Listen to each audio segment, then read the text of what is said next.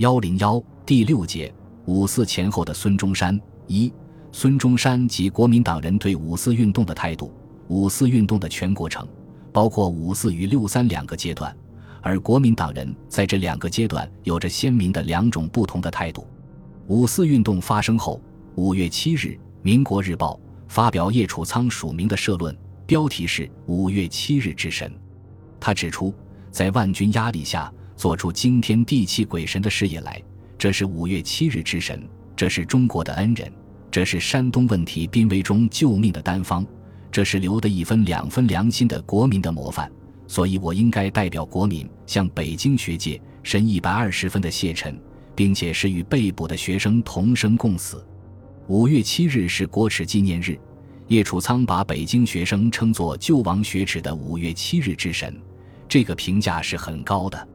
5月8日，张继、戴季陶等在上海举行记者招待会，向日本各通讯社、各报社驻上海的新闻界人士发表告日本国民书，对日本在巴黎和会上对山东的要求表示愤慨，指出最近欧洲讲和会议开始以来，中国国民因日本坚持其侵略山东之主张，于是对日本之恶感更达非典。苟日本政府及人民对中国之政策与心理不根本更易，则两国国家与国民将无并存之余地。由于国民党人大多与日本各方面有着长久的历史关系，张继等人最后表示，余等因个人与日本国民间之友谊，仅以之诚恳真律之言为日本国民告，深望贤明之日本国民以自由、平等、互助之精神，自根本上改造其政治组织，罢除其传统的政策，以与世界民主的文明潮流俱进。爱和平，重德义，为中国数千年之德性，他日必能弃旧恶，以与日本国民相友善也。就像许多西南护法人士那样，国民党人也总是不失时机地尽可能地把五四救国运动和他们的护法运动联系起来。南北合议破裂后，叶楚仓随即发表题为《合议争点之第五条》的社论，集中对唐绍仪提出的8条件中的第5条及国会问题做了阐述。他说，卖国之贼与依法召集之国会，势不两立者也。有国会则贼虽欲卖国，国会得扼其坑，实不吞吐国脉。自国会非法解散以来，卖国之贼大行其志，送路、送矿、送主权、送土地之事不觉发生，国民含一抛眼泪，见其鸾割出卖于人而无可如何。呜呼！假令有国会在，诚何至于此？如果说国民党人对于五四学生运动还能够给予一般性的支持，那么当六三运动发生后，他们对待工人运动的态度就不同了。6月9日，民国日报发表题为《罢工问题的商榷》的社论，对于工人运动一开始就表示出一种商榷的保留态度。社论说，工人的生计是很窘的，今天罢工，明天没有饭吃，这是一件很重要的问题。又说，我们自家办的工厂如确有振兴国或挽留利益的功效，非但不应该罢工，并且还要加工，因为能多出产许多国货，即所以抵制许多日货。还说，中国的工人还没有良好的组织，如大家罢了工，那缺乏知识的，不免有妨害秩序的举动，这是最可忧虑的。在国民党人眼中，无产阶级仅仅是很穷的受苦的一群，对于工人来讲，最大的问题是吃饭，救国并非他们的职责。这就是中国资产阶级对中国无产阶级的基本估价，表现出一种传统的根深蒂固的阶级偏见。他们所担心的是，罢工会影响他们所代表的中国资产阶级的自身利益，要求多产国货以抵制日货，总是拿自己的利益去要求工人阶级服从。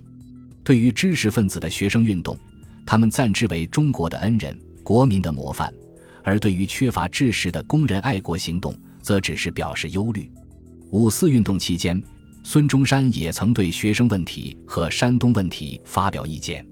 7月中旬，当广东军政府大批逮捕学生时，孙中山曾致电军政府要求释放学生。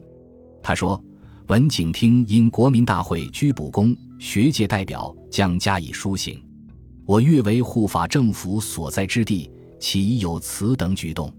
另外，在对德合约签字前夕，孙中山发表了一份关于山东问题答日本记者的书信，谴责日本对山东的权利要求。他指出，夫中国尚未隶属于日本也，而日本政府竟已对中国擅行其决否之权，而且以行此权而得列强酬偿矣，此非卖中国之行为而何？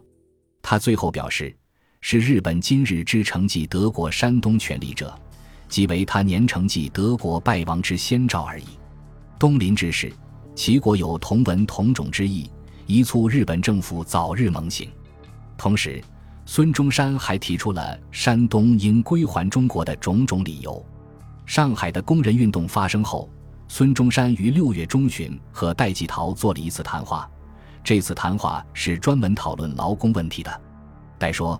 那些工人本身多数是不曾受过教育，几十人中找不出一个识字的来，所以他们阶级的自觉是一点也没有的。戴季陶在谈到6·5罢工斗争时说，当时上海有知识的人差不多没有一个人不交心，大家想法子劝告工界的人不要罢工。为什么呢？就是因为这许多无组织、无教育、无训练又没有准备的罢工，不但是一个极大的危险，而且对工人本身也是不利的。但就这次的现象看来，工人直接参加政治社会运动的事已经开了幕，如果有知识有学问的人不来研究这个问题，就思想上知识上来领导他们，将来渐渐地趋向到不合理不合时的一方面去，实在是危险的。以上就是戴季陶对中国工人阶级的基本估价，但他从6·5罢工中敏锐地觉察到，工人阶级直接参与政治活动的时刻已经到来。为此，他向孙中山建议应加强对工人的指导和领导，否则是很危险的。孙中山接着问，你是想要直接去指导他们呢，还是站在研究的批评的地位做社会思想上的指导功夫呢？戴答是后者。孙说，你这个意思很好，我们改革中国的主义是三民主义，三民主义的精神就是要建设一个极和平、极自由、极平等的国家。我们要晓得群众的知识是很低的，要教训群众、指导群众，或者是教训指导知识很低的人。中国无产阶级一向是资产阶级政治上的追随者，他们之间的政治关系从来是指导和被指导、教训和被教训的关系。但是随着63运动的爆发，中国无产阶级开始摆脱对资产阶级的追随地位，而独立地登上政治舞台，他们之间的关系正在发生历史性的转变。国民党人似乎意识到了这一点，因此他们提出要加强对工人的指导，以防止无产者脱离对他们的政治追随。总之，国民党人对于工人运动的态度既不同于一般舆论的同情，也不同于一般舆论的抨击。这种态度不是一般意义上的褒或贬，而是中国无产阶级以磅礴的气势登上政治舞台的历史性时刻，中国资产阶级表现出来的一种特有的思想状态。这当中包括几分惊讶，几分茫然，几分同情，当然也包括几分恐惧，几分敌视。毛泽东曾正确地指出，国民党没有在5·4运动中起领导作用，他是站在旁边的。事实正是如此。这表明，在新旧民主革命开始发生转折的历史关头，国民党人也开始从革命运动的领导者的地位上跌落下来，他们的历史地位正在为无产阶级及其先进分子、具有初步共产主义思想的知识分子所取代。本集播放完毕，感谢您的收听，喜欢请订阅加关注，主页有更多精彩内容。